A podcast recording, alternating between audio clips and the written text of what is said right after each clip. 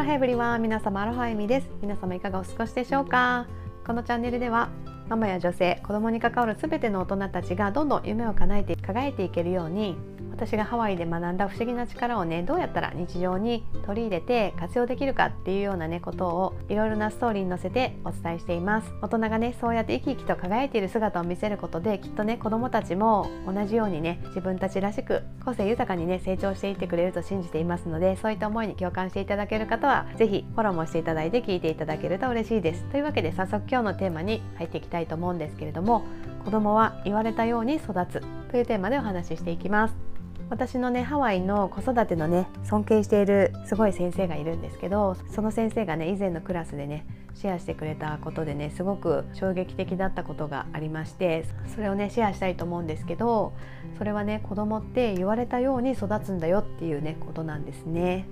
なのでもしねあなたがお家でいつもね子供さんをね注意することばかりに時間を費やしてしまっているとしたらその子供さんはあなたがなってほしくない姿にどんどんなっていってしまうっていう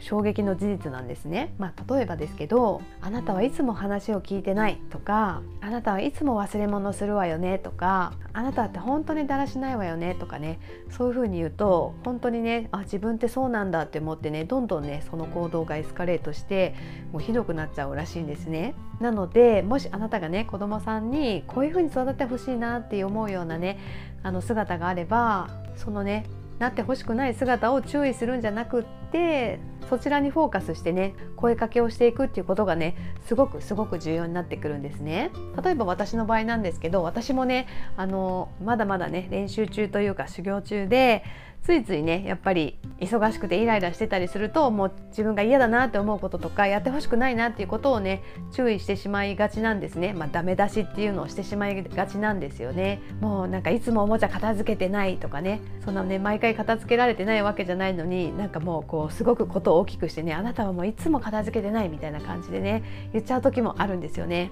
まあでもあそうだったそうだったと思い直してそのね片付けれてないことに対しては「あもう片付ける時間だよ片付いてないね」ってね声を荒げるわけでもなくそのイライラするわけでもなくただ事実を伝えるっていう風にして例えばね私がすごくね息子に取り入れてほしいと思っているクリエイティビティとか人を助けるとか人とシェアするみたいなねそういう優しさの部分そういうことが見れたそういう部分が見れたね時にね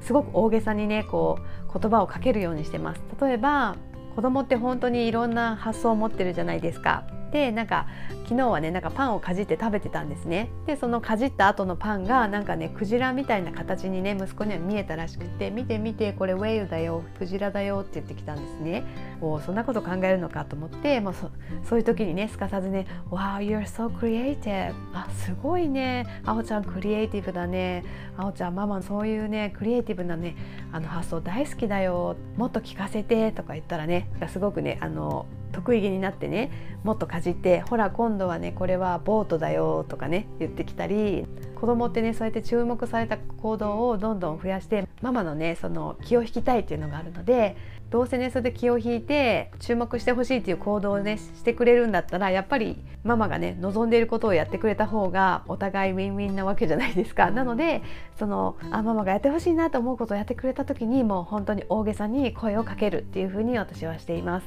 あとはね最近よくやってくれるのはねなんか荷物をねあの率先して運ぼうとしたりとかしてて「見てマミあおちゃんすごい力持ちなんだよ」とかね言ってくるんですね。まあ、これはね多分保育園でみんなでお片付けしたりとかしてる時にこう一生懸命片付けてねこう運んでると先生がね「わあ力持ちだね」とかね「かっこいいね」とかね多分声をかけてくれてると思うんですねだからねそれをね体験して家でもねそうやってママが声かけてくれるかなと思ってね言ってくるんですね。なので私もねそうやってねママとか他の人を助けようっていうね気持ちはすごくねあのいいことだなと思うので「あおちゃんすごいお手伝いできるね。いつも助けてくれてありがとう」みたいな感じで言ったらねどういたしましてとか言ってねすごい得意げにね言ってくれたりするので、まあ、そんな感じでですねなんかとにかくママがこういう風な子供に育ってほしいとかこういう行動をもっとしてほしいっていうことがねあるんだったら日常の中でねそういった瞬間を逃さないようにしてですねそういった行動をした時にもうとにかくねあの大げさに声をかけてあげることをお勧めします。そうしたらね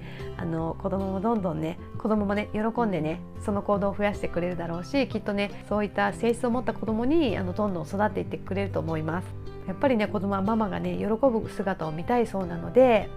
どうせならプリプリ怒ってなってほしくない姿にねこう成長する可能性を広げるよりはやっぱりねお互い気持ちよくなりたい姿の方にね一緒に成長していけたら最高ですよね。というわけで今日は子供は言われたままに育つというテーマでお話しさせていただきました。今日のお話が少しでも役に立ったよと思っていただけた方はね是非いいねやフォローしていただけると嬉しいです。というわけで今日もハッピーであるはの一日をお過ごしください。ではでは。